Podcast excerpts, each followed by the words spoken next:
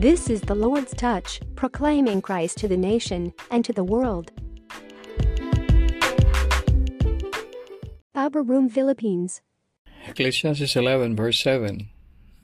Ito po ang wika ng Panginoon. Light is sweet, how pleasant to see a new day dawning. Masayang bagay sa mga mata ang tanawin ng bagong umaga. Purihin po ang Panginoon. Tayo naharap sa isang bagong umaga. A new day dawning is like, ano po ba? A new beginning, a new start, new possibilities. I would like to relate this new day dawning idea in Luke 17, 11 to 14. Wika po dito, paglalakbay ni Jesus papuntang Jerusalem, nang papasok siya sa isang nayon kung saan sinalubong siya ng sampung kitongit. Sumigaw mga ito, Panginoon, mahabag po kayo sa amin. Pagkakita sa kanila, sinabi ni Jesus, lumakad na kayo at magpatingin sa mga pari, lingkod ng Diyos.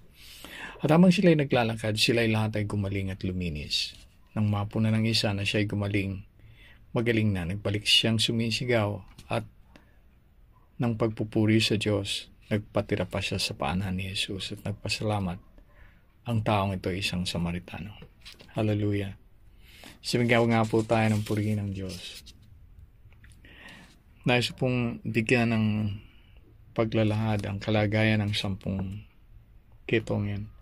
Leprosy at that time is is like what a death sentence because this disease attacks the body it leaves sores decay of flesh with missing fingers toes rottenness the loss of sensation in the nerve system at tinukoy po ito is an incurable disease that it can take 30 years and worse is that worse than the physical pain is that you are separated from family because of this disease, from community.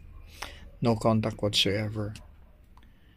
Now, we also had our leprosy in our time, di po ba? COVID.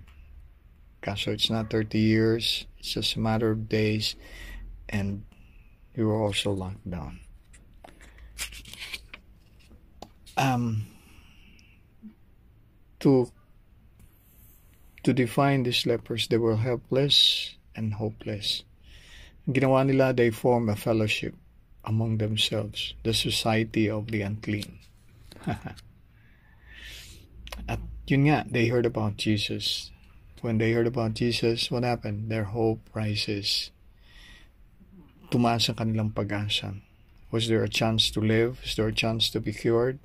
Until they met Jesus at sumigaw nga sila. Panginoon, mahabag po kayo. My favorite verse is on Jeremiah 33 that says, Call unto me, and I will answer thee, and show thee great and mighty things. Amen. Nakaka-relate po ba tayo? In this case, yung pagpagaling ng sampung kitugan was not an instant miracle. They were told to first to go and show themselves to the priest. According to the Jewish tradition, The priest is the only one who can declare a person healed of leprosy. Pero ang catch po dito is yung pagsunod. Buti na lang hindi sila natawa, hindi sila nagpilosopo, hindi sila nagtanong na bakit ganon. Uh, pupunta sila sa pagpapakita ng kanilang kalagayan when they are having this leprosy. But they had this obedience. Amen. And with that obedience, healing came about. Habang sila naglalakad, sila ay gumaling. Well, the story doesn't end here because one guy, I, I don't like to end this story just like that because one guy has double problem. Yung isa, may leprosy na siya And the second one is medyo ostracized pa siya ng society because he is a Samaritan. He's regarded as foreigner. At uh, yung ethnicity niya. Pero itong taong ito, siya pa yung nagkaroon ng puso na talagang bumalik sa Panginoon, nagpatira pa at nagpuri sa ating buhay na Diyos. Sumisigaw siya. He was not ashamed to publicly praise. He was not ashamed to glorify God. Nagpasalamat siya. Well, dito it shows the compassion of Jesus. Very evident po. Very uh, instant. Um, look what had happened to the Samaritan guy. Hindi lang siya pinagaling. God had spoke. Jesus had spoken of forgiving him of his sin. Amen. Parang sinasabi, uh, he, he did not just receive healing, but he received salvation. Yung Sham, yes, they got healing, but there's no assurance of salvation.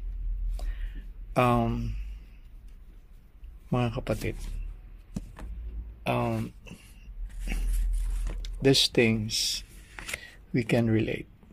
I know there there can be things na mahirap para sa atin tulad nitong ketongin. Mga ketongin ito. Uh, things that are hindrances for us. Parang struggle natin.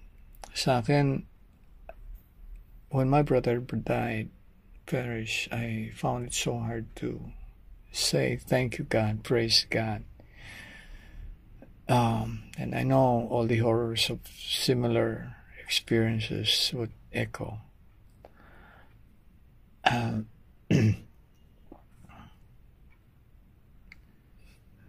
marami tayong pinagdaanan, ang daming mga issues, ang daming needs and everything. And uh, but today uh, we are led to God. Amen gets us to hear more of God. Di po ba? And yon to really call unto God, to really cry unto God.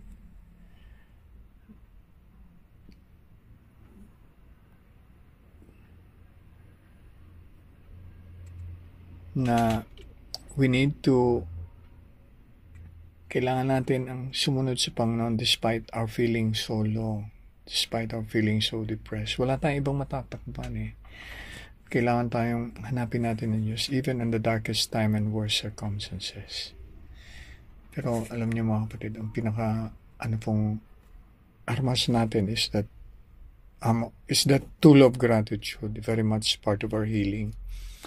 It's very much part of our well-being, very much part of our restoration. Alam niyo, sabi, grateful people are those who are experience joy, happiness, optimism, and love. Kaysa we get into bitterness, anger. So, I say, today is a time to draw nigh to God. Today is a time to shout and cry to God, have mercy. And this is a time to obey God. This is a time to say, Yes, Lord. This is a time to claim your healing and restoration kahit hindi mo pa natatanggap, claim it right now. This is a time to become people of joy, to become a thanksgiving people. This is the time to become like the Samaritan and not be like the nine. Praise the Lord. This is the time to really celebrate Jesus. Join me in celebrating Jesus. Hallelujah.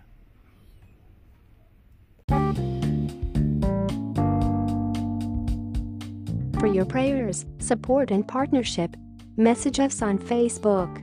The Lord bless you and keep you. The Lord make his face to shine upon you and be gracious to you. The Lord lift up his countenance upon you and give you peace.